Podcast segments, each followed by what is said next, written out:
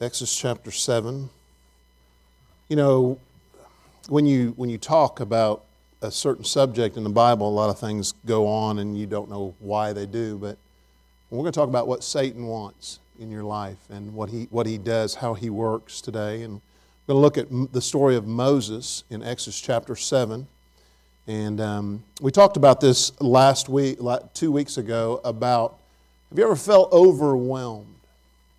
Just go, I just don't know how I can get this done. I, I don't know how I can get over these problems. I don't know how I can get over this situation. And maybe the other, the other aspect, as we talked about, is being outnumbered. We go, man, there's just so many people against me. Maybe it's a family situation, maybe it's a health situation. You just don't know how you're going to handle it. And sometimes you feel those two words. How many of you ever felt overwhelmed? I have. How many of you ever felt outnumbered? It's always wonderful when you're outnumbered. I remember growing up, um, I don't know why, but there were three boys that wanted to get a, start a fight. And apparently they saw me and they thought, okay, I'm going to fight him. And they were three years older than me. And I remember I ran into the barber shop when they were chasing me, and I didn't even need my haircut. But Jeff was my, I can still remember my barber's name. His name was Jeff. I said, Jeff, I need my haircut. And he flipped me around where they couldn't read my lips. I said, Those three boys out there, have chased me. I don't know what, I've not, I, honestly, I have no idea why they chased me. But they're telling me they're going to beat me up. And I said, I, I personally don't feel like today I want to be beat up. And so I said, What can you do? He said, Well, I'm going to do something for you. I'm going to send them over to the post office and I'm going to act like I'm cutting your hair. And when they're clear, I want you to take off. He said, said, he said, How far do you live from here? I said, I live about five or six blocks. He said, well, you better take off when they get in there. The post office was about a block the other direction. And so he went out there, unbeknownst to them, and said, Listen, you need to go over and I need you to get, check this out for me. He knew one of the boys and he knew the boy would listen. And he said, I need you all to go over there and check this out for me. So they went over to the post office. I remember what Jeff said. He said, Son, he said, my first name, he said, You need to get out of here. And so I opened that door and I took off running. You know, there's times to run and there's times to fight, and this was not one of those days to fight. And I was definitely outnumbered, and they were definitely bigger than me. And I took off running, and, and they were inside the post office, and they saw me take off. And I had about a block lead on them, and then they started chasing after me, and they were yelling at me the whole time. Well, Farmersburg, where I grew up at, had these trees, right, these big oak trees all the way lined down the, the, the street. And they were so close to the sidewalk, they'd make the sidewalk buckle. In fact, they set, we, set, we held a record for many years. I don't know if this is good to say, but they used to whitewash all of the, the trees. And we were in the Guinness Book of World Records, Farmersburg was, because they whitewashed those trees for over 100 years. Every time you go through the thing, the trees from about here down was, was painted white. I don't know why they did that. And, but I remember running and them yelling at me. And I don't know if you ever had the privilege of running and trying to get the keys out of your pocket at the same time and watching those, uh, those unlevel aspects of the sidewalk. And I was scared to death I was going to fall down and life would be over as I knew it. And I remember grabbing my keys, and I only had like five keys, but they all looked alike. And I'm running, listening to them, and I'm trying to figure out which key it was. I finally found the key, and then I get to my house, and now they're about a third, they're about a third of a block away, and they are yelling my name.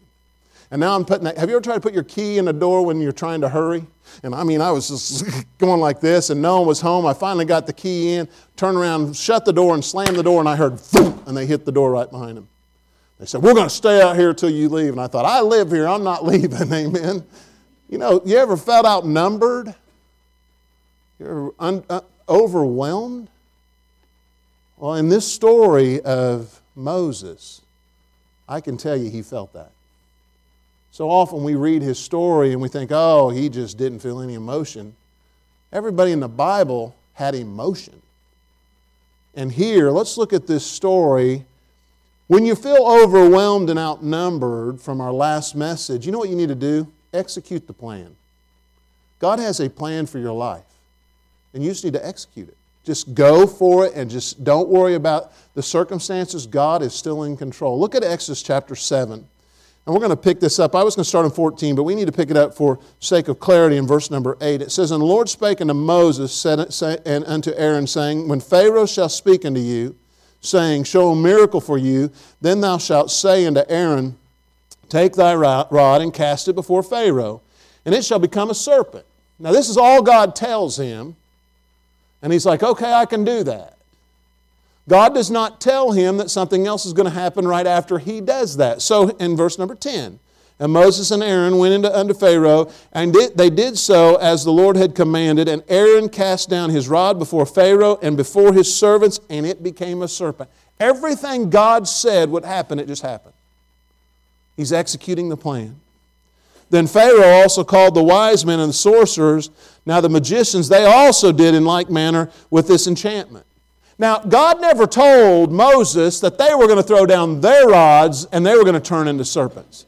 This was something that was an added bonus for Moses. And I'm so thankful that verse 12 is in there and the last part of verse 12 is in there. Because Moses, if you're picturing this, all of a sudden they throw it down, and it's like they're outnumbered. There's more serpents for theirs than ours, and I don't know what's going to happen. And it's probably he was overwhelmed with it, for they cast down every man his rod, and they became serpents. But thank God for one more part of this verse. And here's what it says but Aaron's rod swallowed up the, their rods. Aren't you thankful that God's still in control? Then it says this, and he, and he hardened Pharaoh's heart and hearkened not unto them as the Lord had said. Now look at verse number 14. Here we go in verse number 14 through verse number 17. It says this And the Lord said unto Moses, Pharaoh's heart is hardened, he refuses to let his people, the people go. Get thee into Pharaoh in the morning, lo, he goeth out of, into the water, and thou shalt stand by the river's brink against, against he come.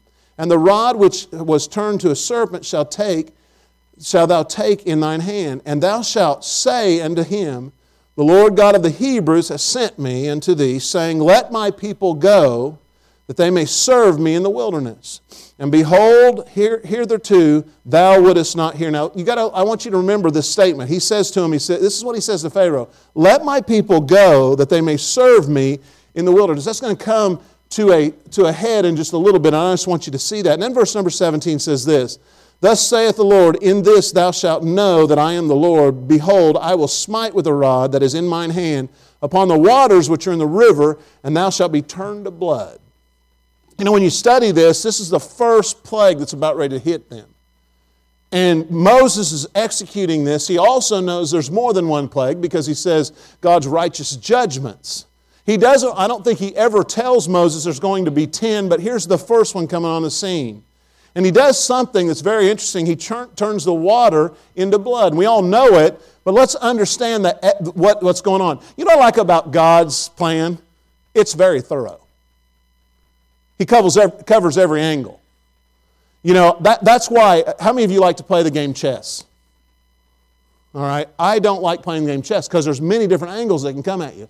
And so I can only think two moves ahead. So that's why I stick with checkers. Amen.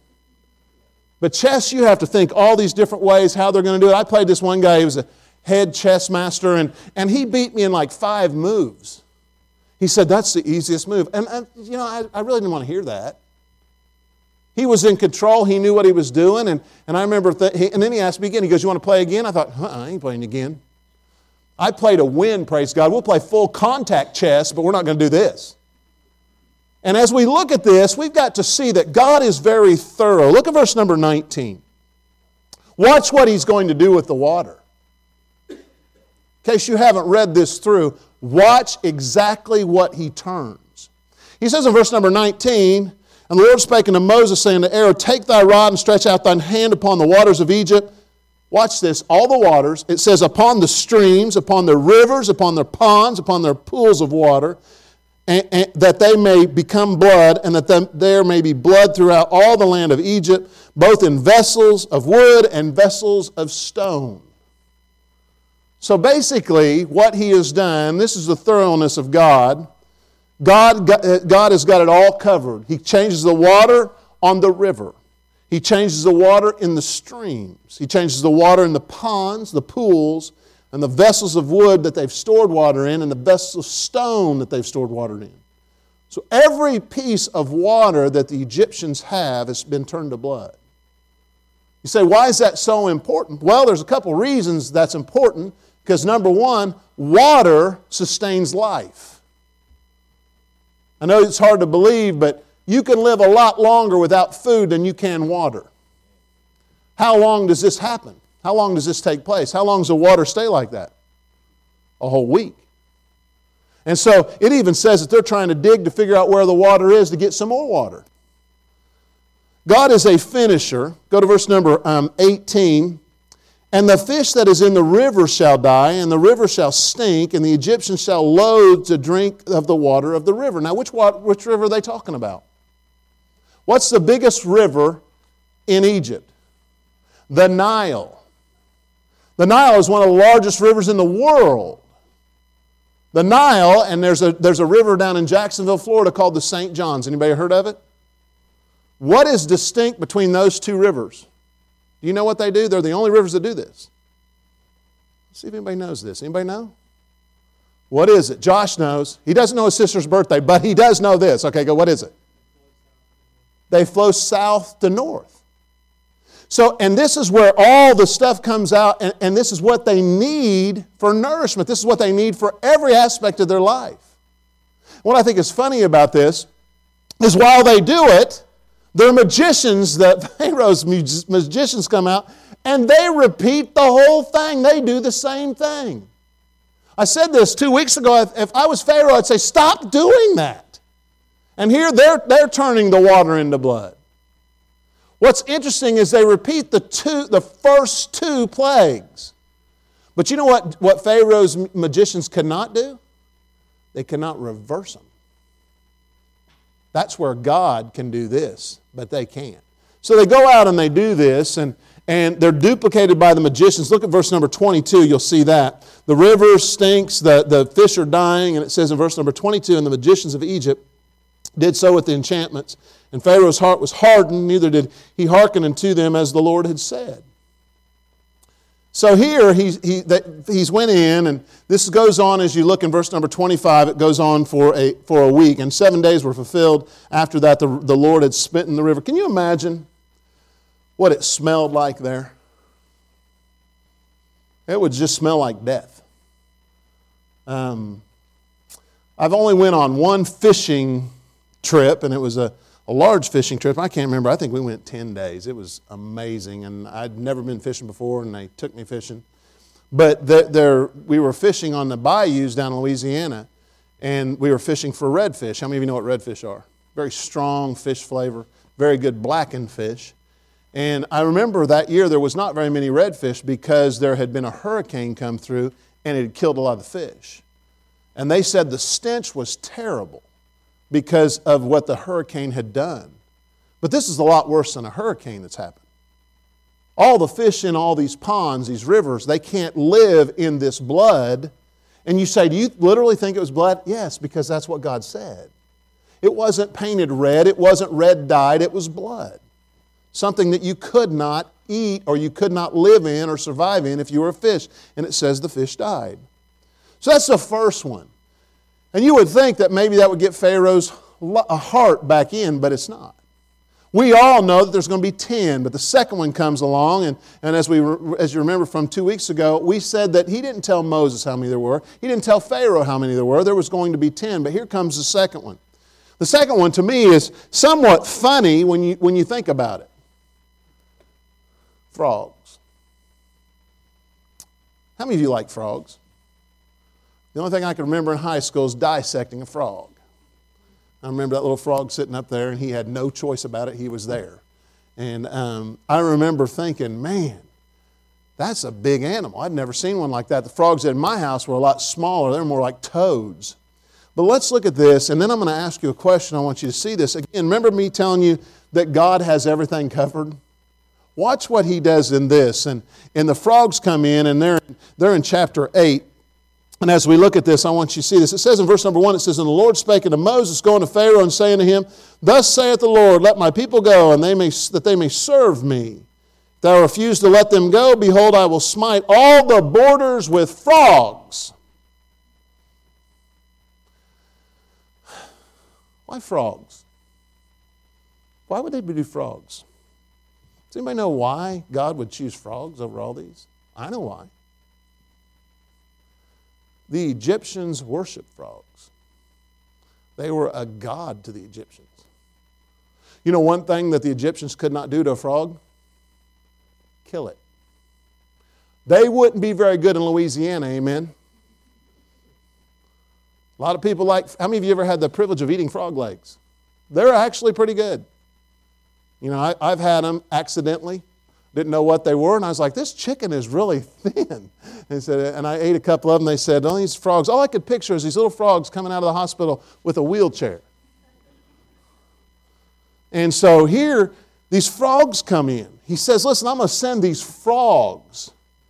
And it says, and the river shall bring forth frogs. Look at the next word abundantly. It's not like just one frog. If one frog came up, it'd be okay. There were so many frogs coupled with the fact that the fish had all died, it had smelled nasty, and now you got these frogs everywhere. Let me show you what God says. Keep reading in this. It says, The river shall bring forth frogs abundantly, which shall go up into, and come into thine house and into thy bedchamber. How would you sleep with a, with a frog in your bed? I remember our, our daughter, Meredith, the youngest one, we watched an old cartoon. It was the Robin Hood. It had a snake in it. And bless Meredith's heart, she had a little lisp when she was growing up. And we thought, I don't know, because she gets scared real easy. I don't know if I'm going to let her watch this because there's a snake in there and he, when he, he does this, I mean, you know what I'm talking about? And so he gets up there and she, sure enough, she's scared to death of snakes now because the snake, and this snake's not even scary in that show. We put her to bed that night and she sits in there and she starts yelling. And I was like, Meredith, what is wrong? And she said, There's a snake in my bed. There's a snake in my bed. And I said, Meredith, there's not a snake in your bed. Just be quiet and go to sleep. And so I think she was 18 when this happened. But anyway, um, and so I'm just seeing if you're paying attention. So she goes back to, we walk in the other room, and all of a sudden she starts yelling again. We go back in there, and she says, there, Daddy, there's a snake in my bed. There's a snake in my bed. I said, There's no snake in your bed. Get ready to go. And the third time, and right before we shut the door, she yells again, That snake is in my bed. I said, Meredith, there is no snake in your bed. And I looked down at the end of her bed, and her bed moved. I was like, What? Maybe there is a snake in her bed. I pulled off the cover, and there our little wiener dog was sitting there licking her foot every time she'd go to sleep. You know, you ever been in a situation you go, What in the world? See, it's not a snake, it's this, it's this hot dog that we bought. You know, sometimes we don't understand, but can you imagine trying to go to sleep with frogs in your bed? Keep reading. It says, And into thy bedchamber, and upon thy bed, in the house of thy servants, and upon and upon thy people. And into thine what? Ovens, where you're going to cook. And then it says, and into thy kneading troughs. This is where you the animals and other things drink. These frogs were everywhere. And remember, the Egyptians could not kill them. They were, um, they were a god of fertility. So they could not kill them because they thought they would not, never have children at that point. So here they're walking and they're everywhere. They're under their feet, they're everywhere. This gets actually Pharaoh's attention quicker than the blood does. Because remember, how many days did it say the blood was there? Seven days. You know how long it took for Pharaoh to go on this? One. He said, Listen, these frogs, we got to do something about these frogs. They're in there and, and keep reading in verse number 8. It says, Pharaoh called for Moses and Aaron and said, Entreat the Lord that, that, that he may take away the frogs from me and from my people, and I will let the people go, that they may do sacrifice unto the Lord. And Moses said unto Pharaoh, Glory over me, when shall I entreat for thee and for thy servants and for thy people to destroy the frogs from thee and thy houses, that they remain in the river only? He's going to send all those frogs back. And he said, Tomorrow, and he said, be, be it according to thy word, that thou mayest know that there is none like unto the Lord our God. I don't know about you, but when you just think about how powerful God is, he can send the frogs to them and then send the frogs away from them. Our God's the only God that can do this. Now, you've got to also understand that the magicians duplicated this also. They brought frogs out. And again, if I was Pharaoh, I'd say, please stop duplicating what these guys are doing. If you're going to do anything, send the frogs back. Now, I want you to get this. I want you to understand where Satan is with all this. They couldn't kill the frogs because of what they believed. But here's where all these frogs were, and here God's got it all covered again. They were in the house, the bedchambers, the bed, the house of the servants. Upon the people, thine, uh, the, the, the ovens, the kneading troughs, they were on thee, they were on the people, and on the servants. So the magicians duplicated all this, and the second plague was over. But the problem lies is a comparison of, of, of Exodus chapter 8 and verse 1 and Exodus chapter 8, verse 8. Look at what's said, and you've got to read this, read into this. It says in verse number 1 And the Lord spake unto Moses, Go unto Pharaoh, and say unto him, Thus saith the Lord, Let my people go, that they may, what's the next word? Serve me. And Pharaoh comes in, he tries to set up his own rules. Look what he says in verse 8. Then Pharaoh called for Moses and Aaron and said, Entreat the people that they may take away the frogs from me. He's in a desperate situation. And from my people, and I will let the people go that they may do sacrifice unto the Lord. There's a big difference between doing a servant, serving him, and sacrificing. You know what Pharaoh is trying to do? You can go out, but you have to come back. He needed these people. He was scared of these people. I will let my people go, let my people go that they may serve me. I will let thy people go that they may do sacrifice to the Lord. I'm going to give you four things real quick about Satan that you got to understand about Satan. And hopefully you already know this, and hopefully you understand it, but you need to apply it. Number one, Satan wants to make up the rules. He knows what the rules are, but he wants to change the rules. He wants to change the rules. And can I say this when I say Satan? I'm talking about the world also. From 8, from 8 1 to 8 8, he changes it from serving the Lord to sacrificing.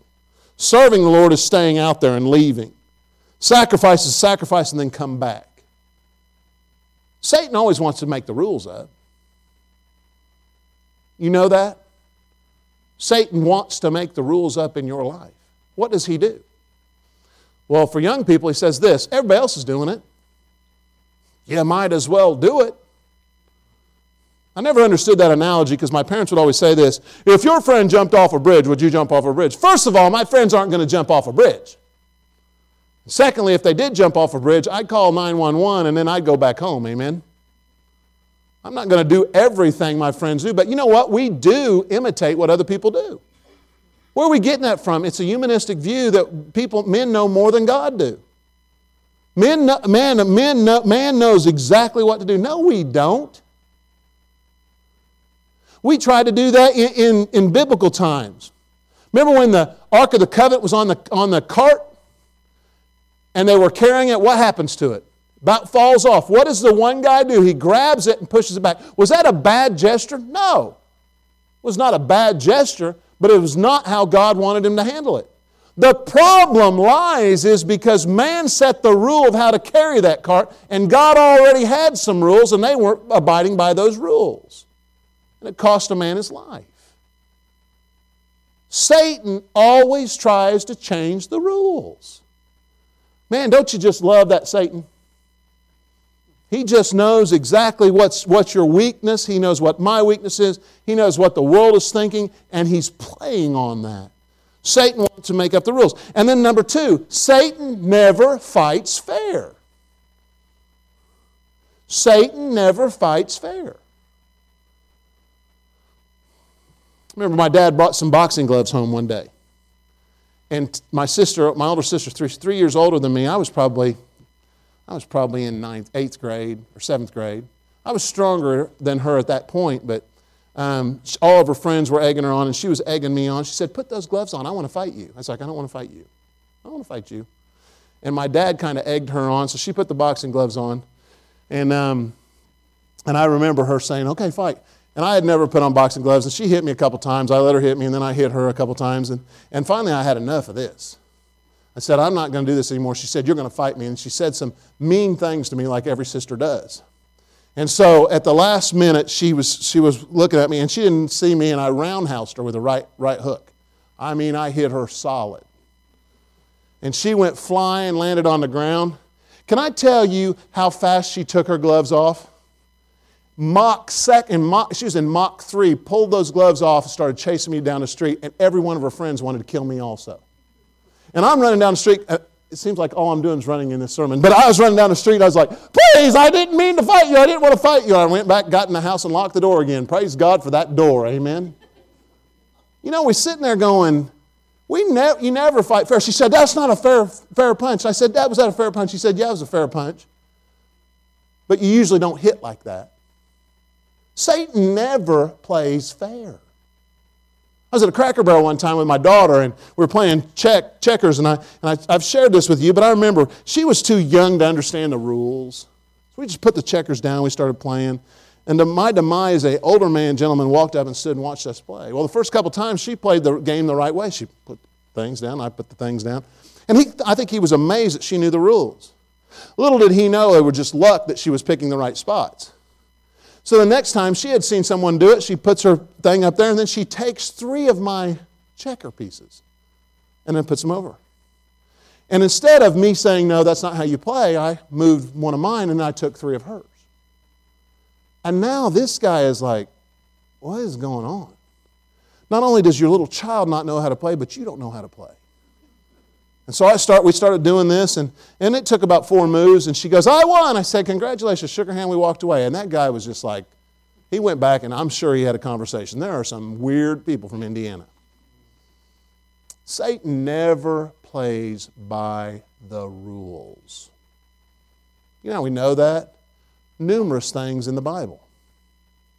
You know one I always go back to? David. What did Satan, what did Goliath say? Here, a man tempted the whole country of Israel and all the mighty men of Israel.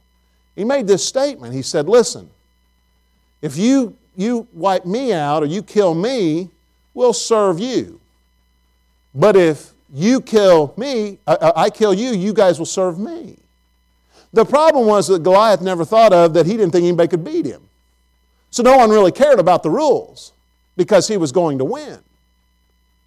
And so what happens, David? We all know the story. David shows up. He's going to give some food to his brothers. He sees the giant, says, Is there not a cause? And he goes out there and he gets a rock and he throws the rock, kills the giant, and slays him. And then all of a sudden the Philistines lay down their weapons and say, Okay, we will serve you. That's not what happened. What, did, what happened? The Israelites had to chase them, had to fight them because they had changed the rules after they were already established. That's exactly what Satan does. He wants to change the rules, and he never fights fair. How many of you know somebody that has just went through the mill?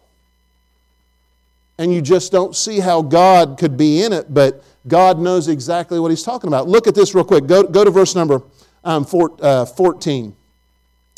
In verses 8 through 14, Moses thinks he's in charge. Here, here he goes in, and, and, and, and Pharaoh has changed the rules in verse number 18. And then Moses in verse number 9, 18, 8, and verse 9 says this And Moses said unto Pharaoh, Glory over me, when shall I entreat for thee and thy servants and for thy people to destroy the frogs unto thee and thy house, that they may remain in the river only? And he said, Tomorrow. And he said, Be it according to thy word, that thou mayest know that there is none like unto the Lord our God. Now Moses is thinking that he's done really good with this. And the frogs shall depart from thee and from thy houses and from thy servants and from thy people, that they shall remain in the river only. Verse number 12 And Moses and Aaron went out from Pharaoh, and Moses cried unto the Lord because of the frogs which he had brought into Pharaoh. And the, and, and the Lord had, according to the word of Moses, and the frogs died out of the houses, out of the villages, and out of the fields. And they gathered them together upon heaps, and the land stank. Here we've got another smell coming up. We've got the fish, we've got the frogs. But the problem lies with the next verse. Because everything that Pharaoh said, he changes the rules again. But when Pharaoh saw that there was respite, he hardened his heart and hearkened not unto them as the Lord had said. Here we go. Satan wants to make up the rules. Satan never fights fair. And number three, Satan wants, to, wants us to believe that he is in control. How many of you, if you were to take a, a poll in America and said, who's in charge, God or Satan, I wonder what people would really say. Seems like there's a lot of bad things going on. That's not God, that's Satan. In verse number 15, as we study it, Pharaoh decides that he's still in control. Look at verse number 8. Go back to number 8, and I want to, I want to show you one key word in verse number 8. It says, Then Pharaoh called for Moses and Aaron and said, Entreat the Lord that he may take away the frogs from me and from my people. Here's Pharaoh talking to him. Now, I want you to see one word. I'm going to stop. I want you to read the next word. Look what it says. Let's read verse number 8. Then Pharaoh called for Moses and Aaron and said, Entreat the Lord that he may take away the frogs from me and from my people, and what? I. Pharaoh thinks he's in control. Look at that word, and I will let the people go, that they may do sacrifice in the Lord. Pharaoh wasn't in charge. God could have wiped all of them out and did it a different way. Do you see that point? So often in our lives we think, man, God's not in control. He is in control. Satan wants you to believe that he's in control, but he's not. At any given point, God could have said, just get out of here. Does he not do that in other aspects of the Bible? Absolutely he does. He does it with Noah. We're going to build, you're going to build this, this boat. I'm going to put you in it, and I'm in control, and no one else is going to get out of it. I mean, he does it time and time again. But so often we see so many bad things, we think, man, Satan's in control. You can get discouraged real easy, can't you? I can't watch much of the news anymore. I watch the news and I get so mad, and I'm the kind of person now that's talking at my screen. I've become an older person. I start talking at the screen like it's going to change anything. But you know, here he says, listen, I will let you go because basically I'm in charge of you. Who brought the Israelites into Egypt? We've already studied this. Who brought them in? Joseph did. God brought them through Joseph. So they were there by God and they can get out by God. But all of a sudden, Pharaoh comes in, and Satan wants us, and the world wants us to believe that they are in control. Let me tell you something, Christian. He is not in control. There is nothing God, that Satan can do that he has to ask God if he can do it. We see it in the story of Job. I'm going to show you one more story and we'll be done. Go to the last one, and I want you to see this. Number one, Satan wants to make up the rules. Number two, Satan never fights fair. Never. Changes the rules. Number three, Satan wants us to believe that he is in control, but let me tell you this God is not finished. God was not finished with the plan, he's not finished with your life. You say, Well, I'm such and such, I'm this old, I don't know if I can do anything. God is not finished with your life. Look at the next verse. You know, after all these things in verse number 15, he hearkened not unto them as the Lord had said. You know, I like, I like verse 16. I can almost see him walking up to Moses God put his arm around Moses, and look what he says. He says, And the Lord said unto Moses, He's just encouraging Moses again. Hey, I know he said he was going to do this. He didn't do it. It's going to be okay. Let's go through those rules one more time. He did not say in verse number 16. Let's read verse 16, and then I'm going to say what sometimes we would do. Let's read verse 16 aloud. So I know you're with me. Go to verse number 16. Here's what the Lord says. Let's read it together. And the Lord said unto Okay, let's start over again all together. And the Lord said unto Moses, saying to Aaron, Stretch out thy rod, and smite the dust off the land, that it may become lice throughout all the land of Egypt. You know what it doesn't say? It does not read this way. Let me read like sometimes we would, we would look at it and say, And the Lord said unto Moses, What just happened? I mean, he said he was going to do it. And then he didn't do it. Moses, I don't know what we're going to do. Moses, need to understand. You need to understand something, Moses. God had a plan. He's going to execute it. I want you to turn over to one story and we'll be done. I want you to turn to Exodus. I mean, Judges chapter 16. Judges chapter 16. I love this story. Judges chapter 16. I'm going to give you my personal opinion about Samson. Everybody knows who Samson is? What do we think of when we see Samson? You probably think he's got my physique and he's pretty strong and right. I don't think Samson. I think Samson probably did look like me. They couldn't figure out where his strength was. Amen. Like, how in the world are you so? Okay, let me tell you this. If Arnold Schwarzenegger walked in and you said, "Where's your strength at?" You would know it, right? I mean, this guy, they couldn't figure out where his strength was. His strength was in his what? Hair. Wow. Let's read this story. And then we're going to read the rules. The four, four points I want you to see this. Go to verse number 21. It says, And the Philistines took him and put out his eyes and brought him down to Gaza and bound him with fetters of brass and did grind in the prison house. Howbeit, the, the hair of his head began to grow again after he was shaven. And the Lord of the Philistines gathered them together for to offer a great sacrifice to Dagon, their God, little g, and to rejoice, for they said, Our God hath delivered Samson, our enemy, into our hand. And when the people saw him, they praised their God, little g, for they said, Our God, little g, hath delivered into our hands our enemy and the destroyer of our country, which slew many of us. And it came to pass when their hearts were merry that they said, Call for Samson, that he may make us sport. And they called for Samson out of the prison of the house, and he made them sport, and they set him between the pillars. Now let's set this up real quick and understand what Samson was. Samson met a girl. Samson met the wrong girl. He also did a few things bad. In, in one case, he does what? He eats honey. There's nothing wrong with eating honey, but he was told not to touch a dead carcass, and the honey was in a lion's carcass. So he touches the, touches the lion, which he's not supposed to. It's unclean to him. And so he eats the honey, and then he meets this girl. This girl batter, bats her eyes at him, and, he sa- and she says, How are you getting your strength? Now, I want to tell you something. People say he was the strongest man. Sometimes I think he's the dumbest man in the Bible. She bats her eyes at him. He tells her one thing, and lo and behold, can you believe it? She wakes up the next, he wakes up the next morning and it's done. He, they don't think he's got strength. The Philistines come. If the Philistines are upon him, he jumps up and kills them all. That didn't work. So Delilah jumps up again and starts batting her eyes. Oh, I could just hear. Do you love me? Do you love me? Please let me know that you love me. And all of a sudden, she, he kind of loses his thought process with this. And the girls will do that to guys. We all know that.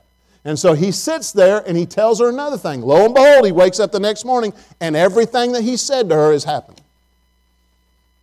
Philistines are among these. And he jumps up and he slays them all again. Now she's going to see how serious it is. Now she still starts putting on everything. You love me. You said you loved me, but you lied to me two times. And, I, and I'm thinking, if I was Samson, I go, you know, really? Yeah, I lied to you, but every time I woke up, everything I was saying, you did to me. And out of the stupidity of this man, he says, It's my hair. Lo and behold, now I don't know, understand this, but this, must, this guy must have been a heavy sleeper. You try to cut my hair at night, ain't going to happen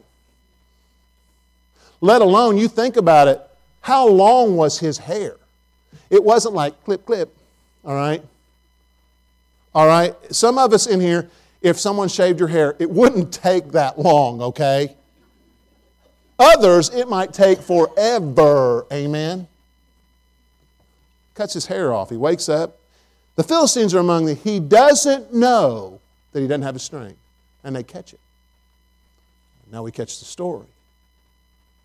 You want to talk about some wicked men?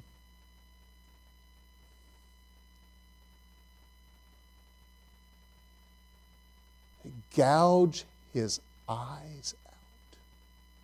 Sometimes we read that and go, wow. There's a lot of people that I somewhat don't like, but I'd never wish that upon them. Can you imagine what that must have been like?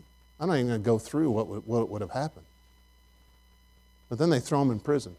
Then they have a banquet we're talking about, and they bring this banquet and they bring him in there. Can I say this to you? Satan wants to make up the rules. Samson knew the rules and didn't follow them, he made his own up. Watch this. Satan never fights fair. He brings this lady into his life and changes everything. Satan wants us to believe that he is in control. They've already done all these things to Samson. He's in jail, and look at what's happening here. Let's look at this and we're done. Go to verse number 28. Samson said unto the lad that held him by the hand, Suffer me that I may feel the pillars whereupon the house standeth, that I may lean upon them. He somehow takes Samson and puts him in the middle of the room, and there's these giant pillars. I don't know how close they are, but they're arm lengths away. He said, I just need to know where I'm at so I can get my feel of where I'm at.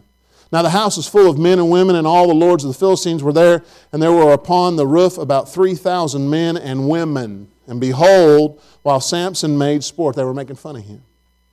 Samson called unto the Lord and said, O Lord God, remember me, I pray thee, and strengthen me, I pray thee, only this once.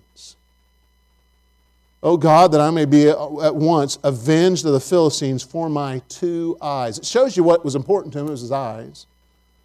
Samson took hold of the two, two middle pillars upon which the house stood and on which it was borne up, to, of the one with his right hand and the other his left. And Samson said, Let me die with the Philistines. And he bowed himself with all his might, and the house fell upon the lords and upon all the people that were therein, so that the dead which, which he slew at his death were more than they which he slew in his life. See, the problem with Samson, God was not finished yet. All three of these sometimes we see Satan wants to make up the rules. Satan never fights fair. Satan wants you to believe that he's in control, but let me tell you something God isn't finished. God is in control, He knows what's going to happen. When Pharaoh, when Pharaoh said, Listen, if you get them out, we'll let you serve, that didn't come as a shock to God that He did that. God knew what he would do.